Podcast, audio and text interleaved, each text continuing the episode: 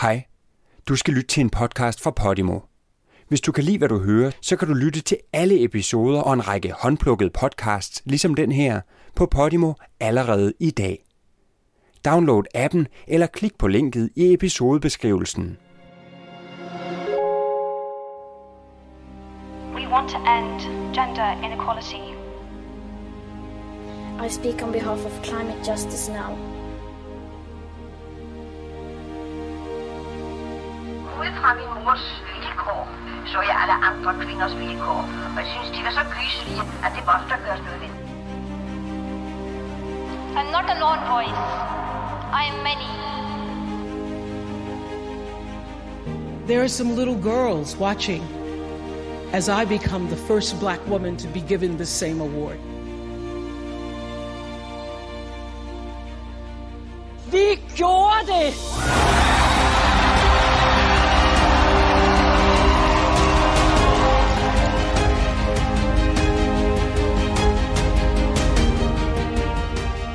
Du lytter til podcasten Kvinde kendt din historie. Mit navn er Gry Jeksen, og jeg er historiker.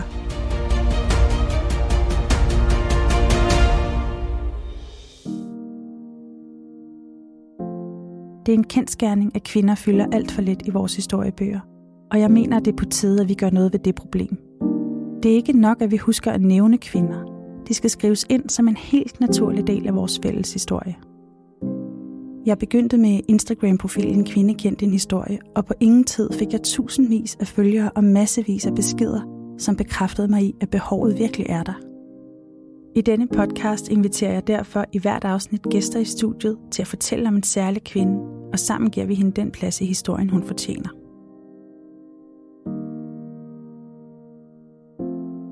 I dag skal vi tale om Franziska Clausen. Hun er en af Danmarks mest betydningsfulde kunstnere. Som en af de få danskere rejste hun nemlig til Paris i 1920'erne og blev en del af de helt tidlige avantgarde-miljøer. I kunsthistorien taler man om 1920'erne som ismernes tid, og Franziska Clausen var altså pioner i forhold til at udforske disse nye stilarter. Og samtidig så var hun også øjenvidende til nogle af de mest betydningsfulde politiske begivenheder i Europa i mellemkrigstiden. Alt det og meget mere skal vi tale om i dag, hvor jeg har inviteret en gæst i studiet. Velkommen, Mette Højsgaard. Du er kunsthistoriker, og så har du beskæftiget dig meget med Franziska Clausen. Tak. Ja, det har jeg, fordi jeg har øh, taget en del af min uddannelse i Frankrig. Jeg læste nemlig på Sorbonne i Paris, og afsluttede så i København på Københavns Universitet. Men øh, dengang i Paris, så var det ligesom oplagt for mig at finde ud af, hvem der havde været af danske kunstnere, som havde været en del af avantgarden. Og derfor så faldt jeg over Franziska Clausen. Og det gjorde jeg, fordi jeg øh, i første omgang blev utrolig fascineret af konstruktivismen, og især en kunstner, der hedder El Lisitsky. Der fandt jeg så ud af, at Franziska Clausen havde været en del af, af det her miljø i 20'erne i Paris. Kendte du hende før, at du stødte på hende i din studie? Nej, det gjorde jeg faktisk ikke. Så, øh, så det var nyt for mig, men øh, jeg var meget, øh, jeg blev meget begejstret for hende, må jeg sige. Ja. ja, det er jeg virkelig også. Det er jo derfor, vi skal tale om hende Ja. i dag. Så alle kan lære Franziska Clausen bedre at kende. Og øh, i løbet af den næste tid her, der skal vi tale om hele hendes liv, og vi skal forhåbentlig også få mere styr på alle de ismer der, som hun beskæftiger sig med. Vi starter i Åben Rå i 1910'erne. Franziska Clausen, hun blev født i 1899. Og, på det her, og hun blev altså født i Åben Rå i en sådan ret velhævende købmandsfamilie. Og på det her tidspunkt, der er Åben Rå jo faktisk ikke en del af Danmark. Siden øh, 1864, så har Nordslesvig øh, og Sønderjylland været en del af Tyskland. Kan du ikke fortælle lidt om, hvad det er for et barndomshjem, og hvad det er for et miljø, hun vokser op i? Jo, jeg kan sagt med at fortælle, at de danske øh, sønderjyder, de var jo, øh, det var en svær tid for dem, fordi de var under det preussiske herredømme, som du også siger, fra 1864 til 1920. Der blev simpelthen ført en decideret undertrykkelsespolitik imod den dansksindede befolkning. Franziska Clausens forældre var ikke rigtig, de lod sig ikke rigtig synlig mærke af den her politik. For omkring øh, århundredeskiftet, så var Peter Clausen, som Franziska Clausens far hed, han var en af de mest velhavende forretningsmænd i Ostsebart Abenrate, som det hed dengang. Han var en virkelig driftig og energisk forretningsmand, men han var også et kultiveret menneske, som var god til at tegne og var interesseret i kunst og arkitektur. Og øh, det var moren Christine faktisk også. Hun var meget interesseret i litteratur, især for den nyeste øh, litteratur, blandt andet øh, Geo Brandes. Så man kan sige, at Franziska Clausen voksede op i et meget øh, åbent og kultiveret miljø, og meget rigt miljø, og også meget eksotisk, fordi øh, der var en kæmpe have til det her store palæ, som de fik, øh, fik bygget i Åben Rå, og i den have, der var der et bur, og i det bur, der var der en abe, som hun blandt andet har tegnet. Ja, ret fantastisk. Utroligt. Ja, utroligt. Så det var et meget spændende hjem, forestiller jeg mig. Mm. De må også have været, så må de have været en kendt familie i Åben Rå, tænker jeg. Bestemt. Ja. Som havde gode forbindelser, havde gode kontakter og havde, havde betydning. Men du fortalte, at Peter Clausen, Franciskas far, han tegnede, og det begyndte Franziska også på, da hun var ret lille. Det gjorde hun nemlig, og hun var ret god til det. Og, øh, og hun var også ret god til at spille. Hun spillede faktisk også øh, klaver. Og man kan sige, øh, dengang, så var det jo sådan, at kom man fra en, en velhavende familie som, som kvinde, så var det et godt tegn, at man var god til at tegne og spille, og i det hele taget, at man var med på, hvad der blev læst. Og ja, så man var kultiveret. Man var kultiveret, man var dannet, man kunne konversere, og det vil sige, at man kunne også blive en meget spændende hustru. Ja. kan man sige. Og det synes, øh, så Franziska Clausens forældre synes, det var rigtig fint, at hun gerne ville tegne og male. Men så kommer hun også og siger, at det er noget, hun gerne vil leve af. Ja, og der får hun jo så lidt et problem, for ja. det synes faren ikke til at starte med en særlig god idé. Fordi en ting er, at man er god til at tegne og male, og det vil han gerne understøtte, fordi det hører med i den her, det at være en, en dannet menneske.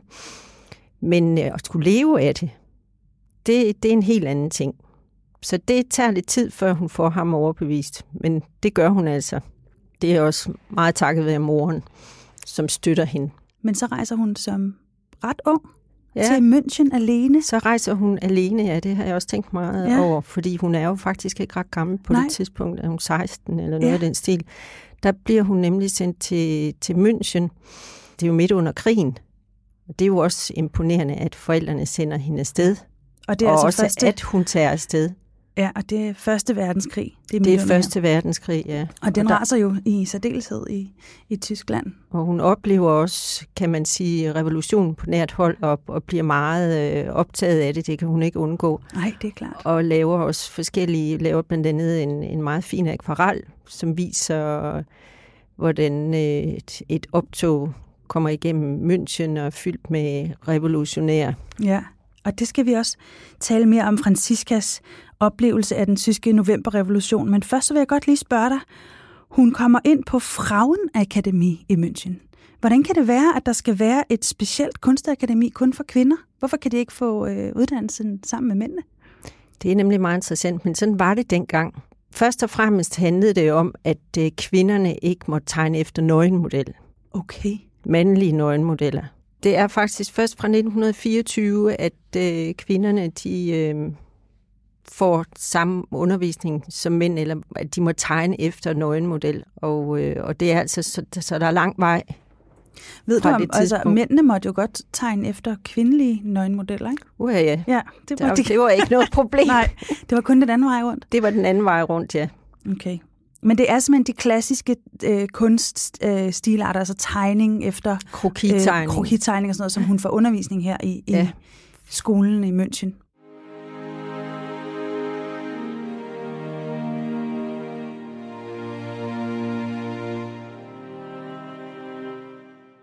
Nu skal vi tilbage til novemberrevolutionen, fordi Francisca hun er faktisk et helt fantastisk øjenvidne til en politisk begivenhed, som sker her i, i 1918 i München. Mange kender måske Rosa Luxemburg, som øh, var en af dem, som stod i spidsen for den her revolution. Det var socialisterne og kommunisterne, som på en måde, kan man sige, væltede kejseren og sørgede for, at den tyske kejser og sørgede for, at krigen endelig kunne slutte. Den tyske befolkning var simpelthen kørt helt i sænk på det her tidspunkt øh, af krig i så mange år. Og øh, Franziska Clausen, hun er førstehånds vidne til de her ting. Hun er ikke ret gammel. Øh, hun er kun teenager, og hun skriver faktisk hjem til sine forældre, der sad hjemme i Åben Rå. De bor jo også i Tyskland, så de har også mærket revolutionen. Den er ikke lige så voldsom i Åben Rå, men øh, hun skriver sådan her til dem, og det er meget, meget sødt og meget naivt. Du har lige læst op fra hendes brev til sine forældre. Hvordan har det været i Lille Åben Rå i denne bevægede tid?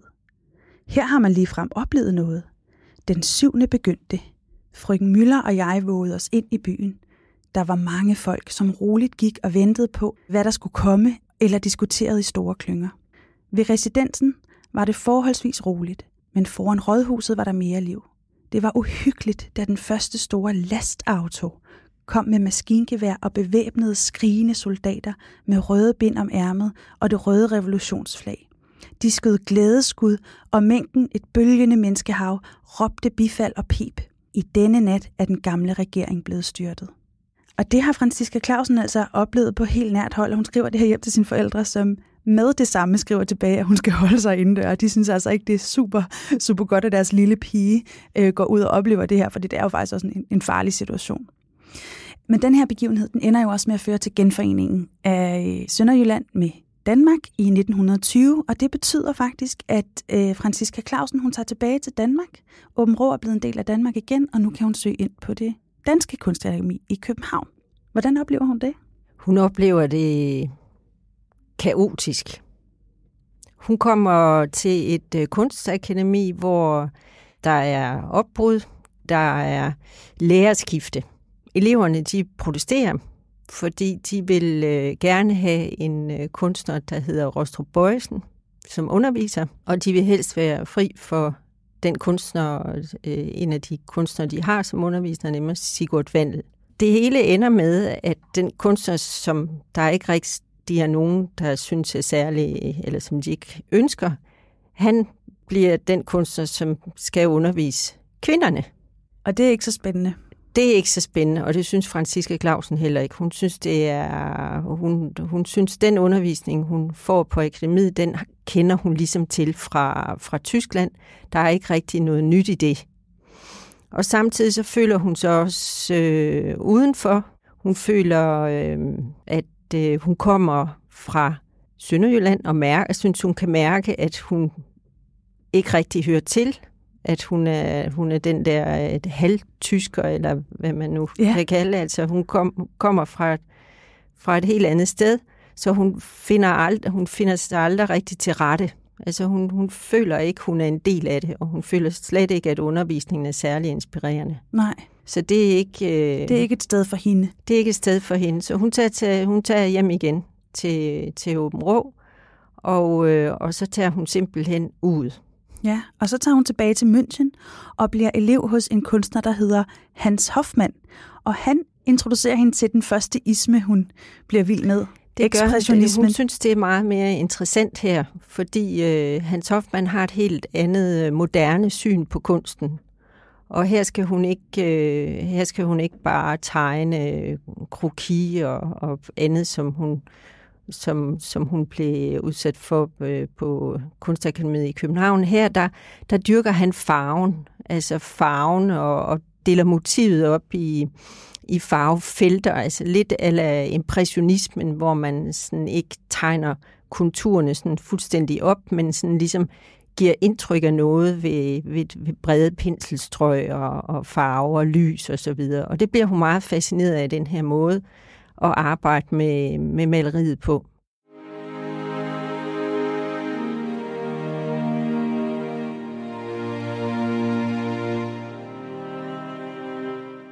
I 1921 der rejser Franziska Clausen videre til Berlin, hvor hun mm. bliver elev hos Moholy-Nagy øh, og forelsker sig i en ny isme. Ja, så går hun direkte på Galleri das Turm, som er det helt store, betydningsfulde galleri, som bliver drevet af Herbert Walden, som var en af dem, der promoverede ekspressionisterne til at, til at starte med, eller virkelig betydningsfuld. Øhm, og her ser hun en, en udstilling, øh, og snakker hun med nogen i galleriet, som så henviser hende til Moholy Nart, som er en del af, af, som også udstiller her på, på galleriet. Man skal jo huske på, at Berlin var ligesom sådan mødested på det tidspunkt. Det var virkelig kunstcentrum, da hun kommer til Berlin. Og det var det, fordi det var her en del af de østeuropæiske og russiske kunstnere, de kom til. Og de kom med den stilretning, der hedder konstruktivismen. Og det er den isme, som hun kommer det til at forelske isme, sig som her hun, i Berlin. Ja, som hun bliver meget optaget af. Og der er alle mulige ismer, der mødes her på det her tidspunkt. Altså, der er både ekspressionisme, der er dadaisme, der er konstruktivisme, og der er alle mulige ismer, der mødes, og det er et fantastisk miljø i, i Berlin på det her tidspunkt, fordi det er så inspirerende. Der er så mange kunstnere, og der er så meget. Ja. Der er jo også øh, kubisme, så det fortsætter det hele. Så, Så det er virkelig ismernes tid. det er det i hvert fald, ja.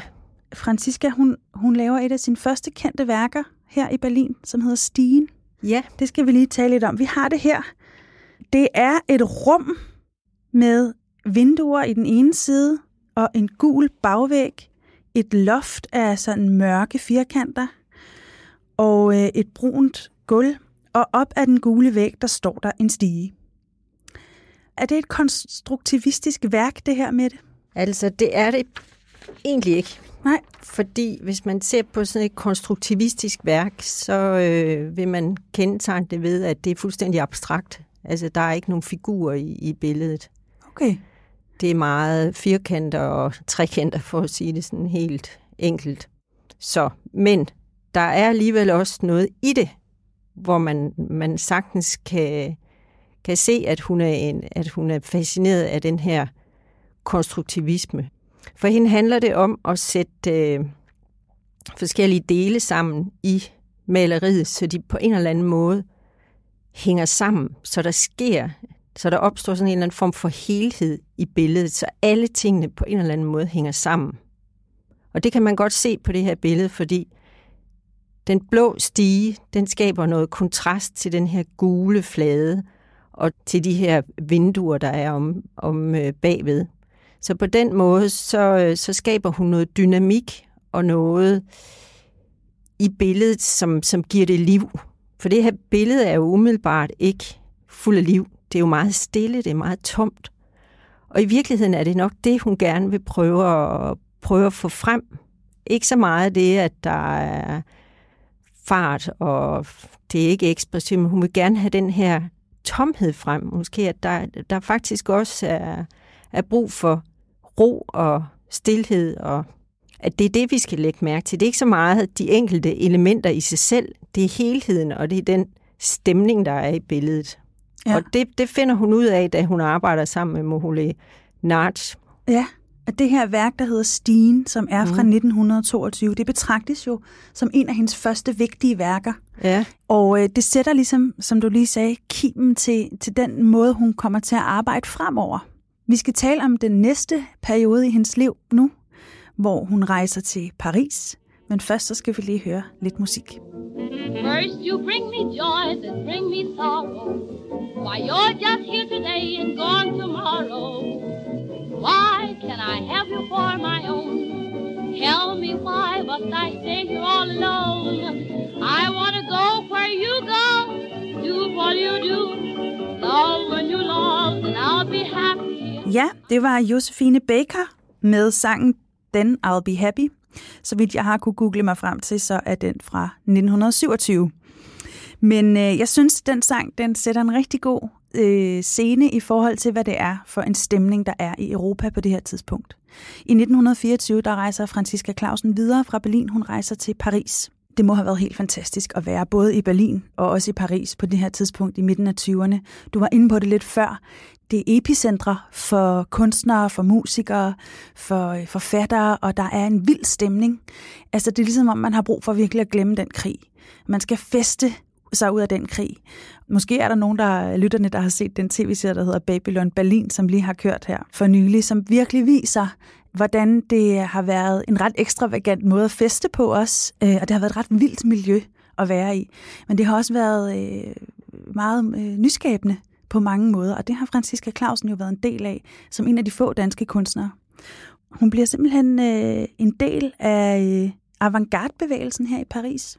Det gør hun, og øh, hun skaber altså sådan lidt et netværk i, i Berlin, som hun, hun så kan fortsætte med at, at være en del af i, øh, i Paris. Og det tror jeg betyder rigtig meget, ikke bare for kunstnere, men sådan for alle generelt, at man har et, et netværk, og at man føler sig sikker. Og det har betydet rigtig meget for Franciske Clausen. Hun er i hvert fald meget sikker, hun ved, øh, da hun kommer til Paris, at hun vil søge om at komme ind på øh, Akademi Moderne, som er en, en øh, skole, der ligger tæt på Luxembourghaven i Paris, og hvor hun øh, søger øh, undervisning af Fernand Léger. Og den her skole får enormt stor betydning for hende. Det viser sig faktisk, at hun, er, hun bliver en rigtig dygtig elev, eller hun er en rigtig god elev. Hun har virkelig talent for at arbejde med øh, Fanon Lechis øh, formsprog. Der går ikke ret lang tid, før han også øh, giver hende nogle opgaver. Altså, det var jo sådan, at mange af Fanon Lechis billeder, det er faktisk eleverne, der har lavet dem. Nå. Ja, det lagde han ikke skjul på, fordi for ham var det vigtigste faktisk, det vigtigste i kunstværket, det lå i selve ideen. Det var ideen til kunstværket, så det var faktisk skitsen. Det der med at udføre skitsen, det var noget, som, altså hvis man havde talenterne for det, så, så, kunne, man, så kunne man det. Hvis man var en, en god kunstner, eller så kunne man sagtens øh, udføre, forstørre skitserne op til maleri. Øh, det var sådan mere det, det håndværksmæssige, kan man sige, men det var, det var simpelthen selve ideen, der var det vigtigste for ham. Så derfor så, mange ja. af de malerier, vi, vi, vi kan se på, for eksempel på Centre Pompidou og, så, og andre steder, det er faktisk Franziska Clausen, der har været med til at lave dem. Det er utroligt. Så det ja. hans pointe her er, det er, lige så snart kunstneren har lavet skitsen og vist ideen, så er det faktisk lige meget, hvem der udfører den, eller hvad? Lidt. Ja, det var da utroligt. Ja. Det har jeg aldrig hørt før. Nej, så kom han til sidst, altså han kom undervejs og kiggede og fulgte med i processen, og så kom han så til allersidst, når der skulle signeres. Og så altså, var det kun ham, der signerede? Så var det ham, der signerede. Okay. Ja. Jorden har også været med til at, at udføre et kæmpestort maleri, der hedder Transport de Force, da han blev elev af Léger i 1936. Gud, hvor interessant. Ja, det er nemlig lidt sjovt at tænke på. Jeg tager lige en bog frem her, hvor vi skal kigge på det værk, der hedder Skruen fra 1926, som Franziska Clausen laver, mens hun er Lechis elev. Og det ligger her foran os nu. Jeg prøver lige at beskrive, hvad jeg ser som uindvidet øh, i kunstens verden. Fordi der hedder Skruen, så kan jeg se, at det er en skrue, som øh, kommer ned igennem billedet. Den er blå øverst, og så er skruen ligesom grå med sådan røde streger, der markerer, hvor den drejer. Og rundt om der er der figurer i forskellige farver, i grøn og orange og blå. Og man kan ligesom også se her øverst til højre i billedet, der er der en, noget, der ligner enden af en skrue i hvert fald. Men ellers er der ikke ret meget på det her billede, som ligner noget. Hvorfor er det her øh, billede blevet øh, en af Franziska Clausens mest berømte værker? Det er fordi, det er et, det er et godt eksempel på øh, den stil, øh, Fanon Léger også er blevet kendt for, nemlig det, der hedder maskinæstetikken. De her kunstnere, de var jo enormt fascineret af maskiner og det moderne og i det hele taget fremtiden og industrialiseringen. Og for en kunstner som Fernand Léger, som sådan i hvert fald betragtede sig selv som arbejdernes mand, han var meget fascineret af tanken om, at arbejderne kunne få mere fritid. At maskinerne ligesom kunne overtage det hårde arbejde. Så det er en hyldest til maskinerne? Hvad de nu kunne lave til. Ja, så det er sådan de, set egentlig en, en, ja, en hyldest til, der til maskinerne, der frigør mennesken mm. på den måde. Det underviste han øh, i på, på skolen. Det han sådan især underviste i, det var øh, det, der hedder kontrasterne mellem le courbe, le droite, altså det buede og det rette at man, man kunne skabe noget dynamik i billederne, altså den her energi, som man også forbandt med, med maskinerne, lyden og Og det er også det, hun linje. arbejder med. Og det, det er det, hun ja. arbejder med her. Og når det her billede er blevet så kendt, så er det fordi, det er bare et fantastisk godt billede, kan man sige. Det, det, det hænger virkelig godt sammen. Der er en fornemmelse af, at den der skrue, den på en eller anden måde roterer. Og det understreger hun jo også med, med en hel del øh, greb. Ja. Man kan sige, at, at Franziska Clausen, hun finder på mange måder sin stil her i 20'erne i Paris. Og hun bliver i Paris, og hun stifter bekendtskab med endnu en isme, som hun bliver ret vild med. Og det er surrealismen. Og øh, i manifestet omkring surrealismen, der står der, at øh, man ønsker at frigøre mennesket fra det fornuftborgende samfund, og i stedet skal man finde den nye virkelighed i drømme og hallucinationer. Hvad er det for en isme, der kommer frem her, surrealismen? Jamen, det er en fascination af Freud, og læren om, at fascinationen af at drømme, spontaniteten, fantasien, det indre, altså alt det, der foregår inde i os øh, mennesker. Så det hænger måske også sammen med psykoanalysens fremgang her det hænger i, meget, i 20'erne. Absolut. Man bliver mere opmærksom på, hvad der foregår inde i hovedet, og det er også er en virkelighed, det der foregår inde i hovedet på os. Nemlig. Ja. Det kan man sådan set godt sige, ja. Og hvordan påvirker den her Isme Franciscas arbejder? Altså, den påvirker hende, fordi hun, hun tager den jo også til sig og, og arbejder med den, men hvis man ser de surrealistiske værker, hun sådan set øh, arbejder med, så er der hele tiden en, øh, en fascination af den der måde, hun, hun øh, komponerer sine øh, værker på. Altså, det er hele tiden en fascination af, af den der opbygning, som jeg også har talt om tidligere. Det er hele tiden, hun prøver hele tiden at sætte de der enkelte elementer sammen og skabe den der form for helhed. Så det er noget, hun holder fast i, uanset hvilken isme hold- hun arbejder med? Ja, det vil jeg sige.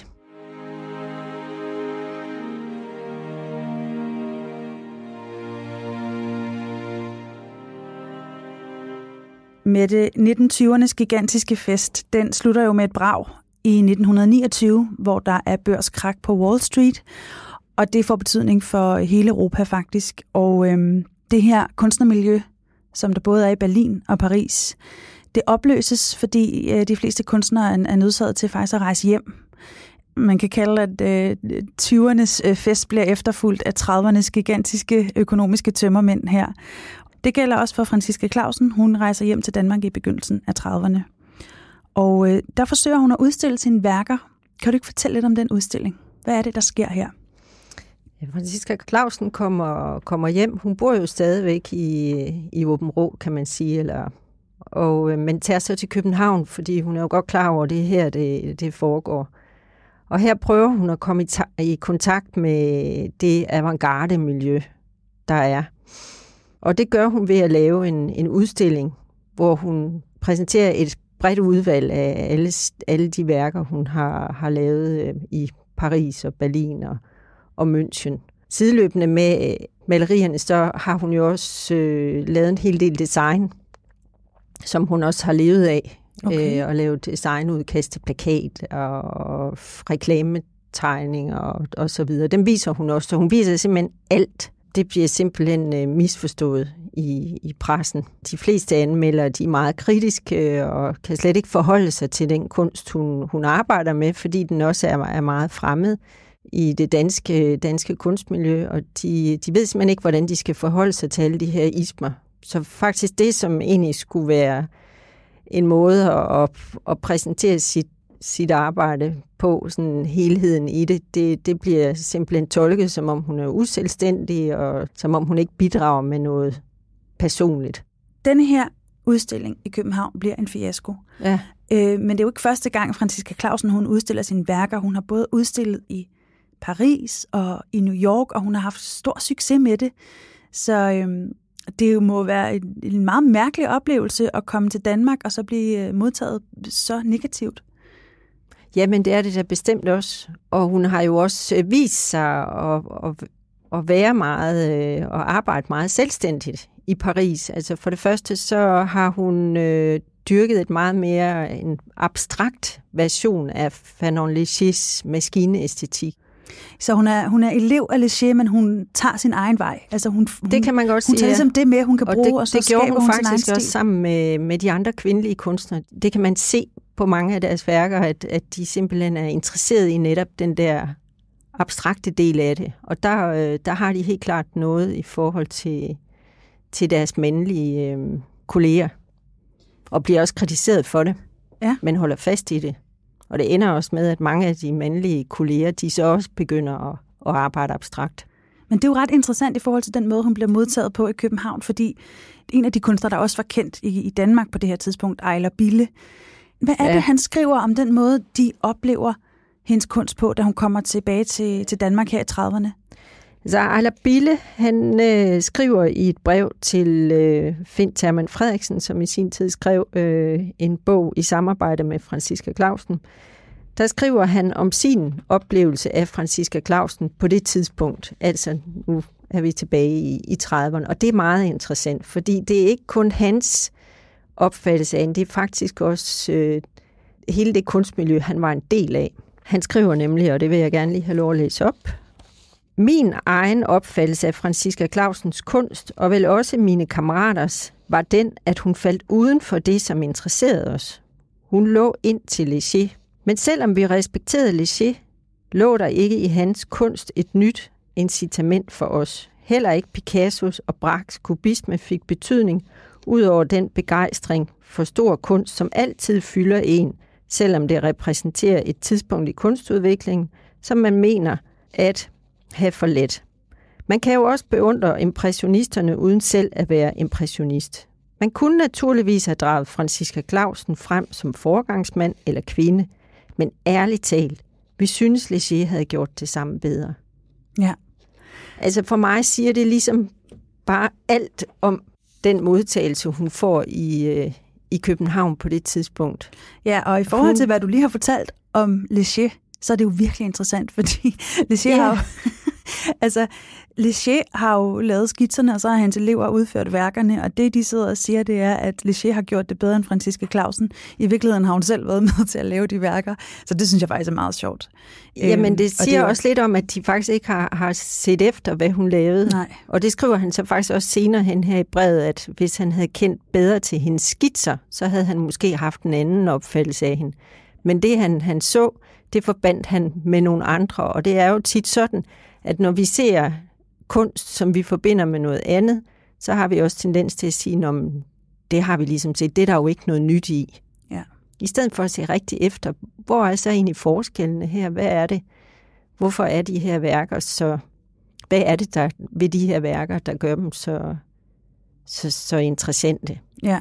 Det ender simpelthen med, med det, at Franziska hun opgiver at slå igennem ja. i det danske kunstnermiljø, og hun rejser tilbage til Åben Rå og indretter sig et helt andet liv, end det hun har haft i sin ungdom i Paris. Hun bliver så meget isoleret, og hun, hun bor, så vidt jeg ved, i sit barndomshjem. Ja. Hun tjener simpelthen penge på at blive portrætmaler. Og det lever hun af i mange år. Det lever hun af i mange år, indtil der så sker noget i, i det danske kunstmiljø. Der sker nemlig det, at man i efterkrigstiden og øh, i 50'erne bliver for meget mere fokus på konstruktivismen. Og den interesse for, for konstruktivismen og den konkrete kunst, den smitter af på Franziska Clausen. Fordi hun kan se, at nu er, nu er der noget, der rører på sig, som interesserer hende. Og, men, der, men ikke så meget, at det interesserer hende. Der er også nogen, der får interesse for Franziska Clausen.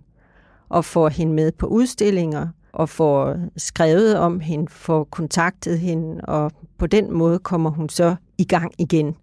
Så det er simpelthen det, der skal lige gå nogle, nogle årtier, før der er nogen, der ligesom kan ja. sætte sig ned og analysere på, hvad hun rent faktisk har betydet. Der kommer hun i fokus og, og får en anerkendelse.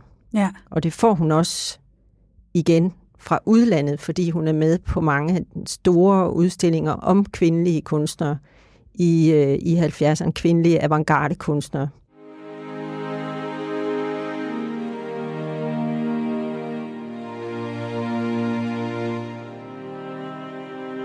Vi har, vi har talt om nogle forskellige øh, ting, som kunne forklare, hvorfor det var svært for Franziska Clausen at bryde igennem.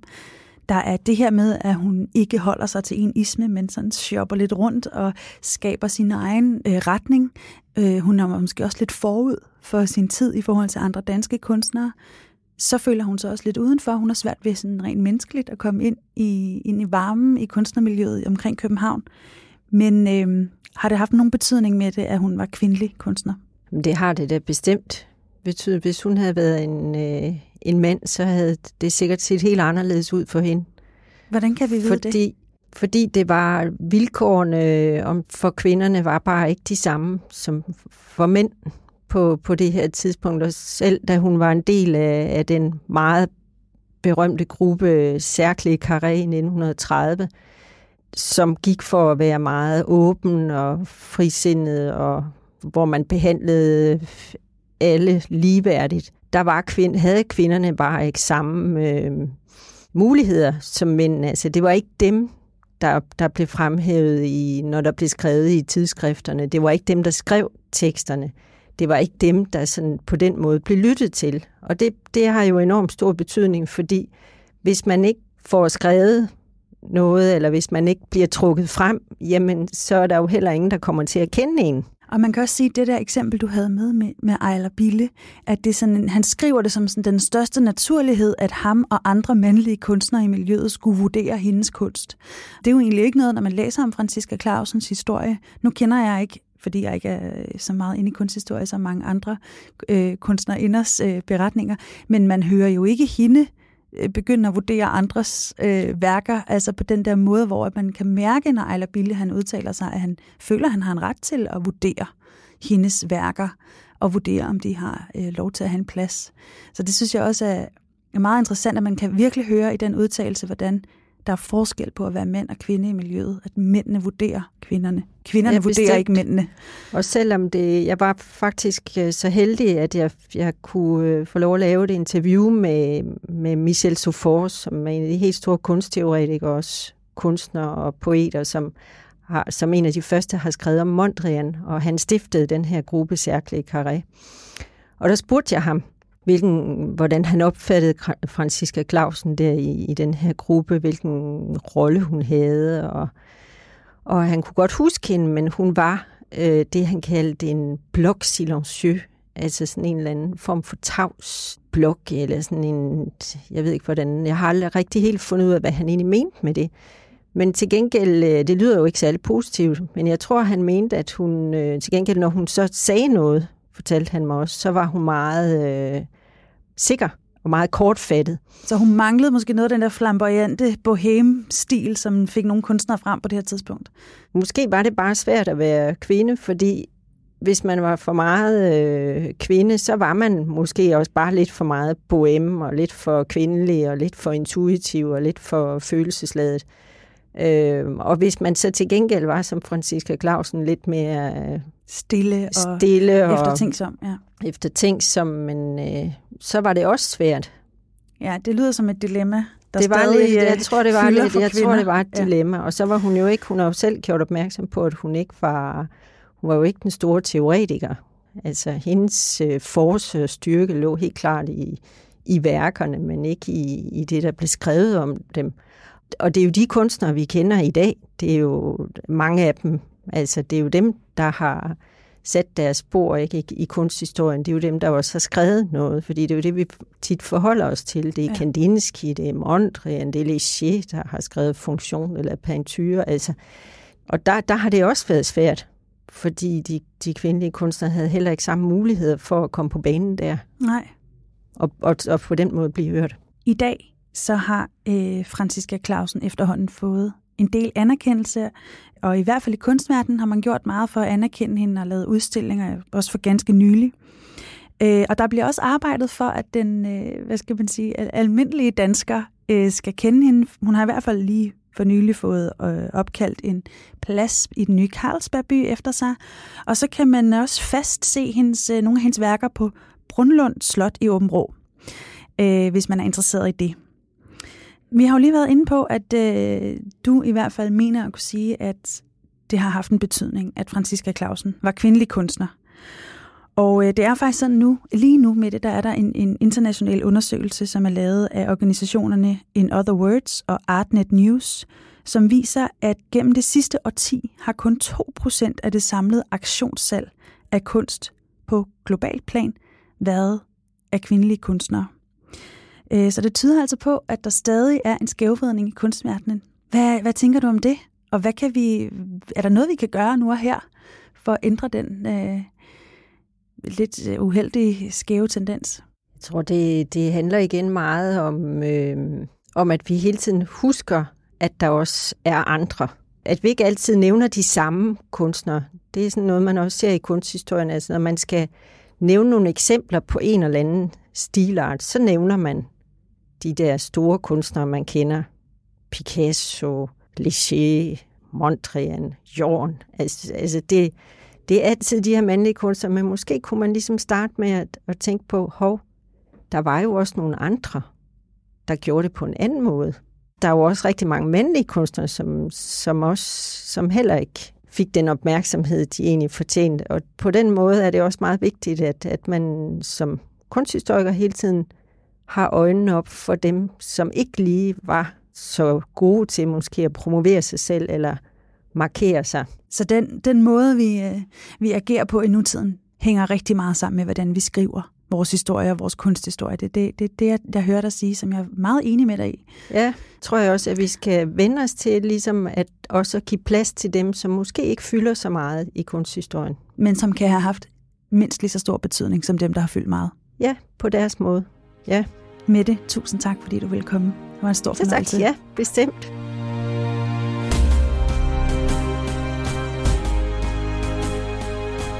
Hej, du har lyttet til en podcast fra Podimo. Hvis du kan lide, hvad du hørte, så kan du lytte til alle episoder og en række håndplukkede podcasts, ligesom den her, på Podimo allerede i dag. Download appen eller klik på linket i episodebeskrivelsen.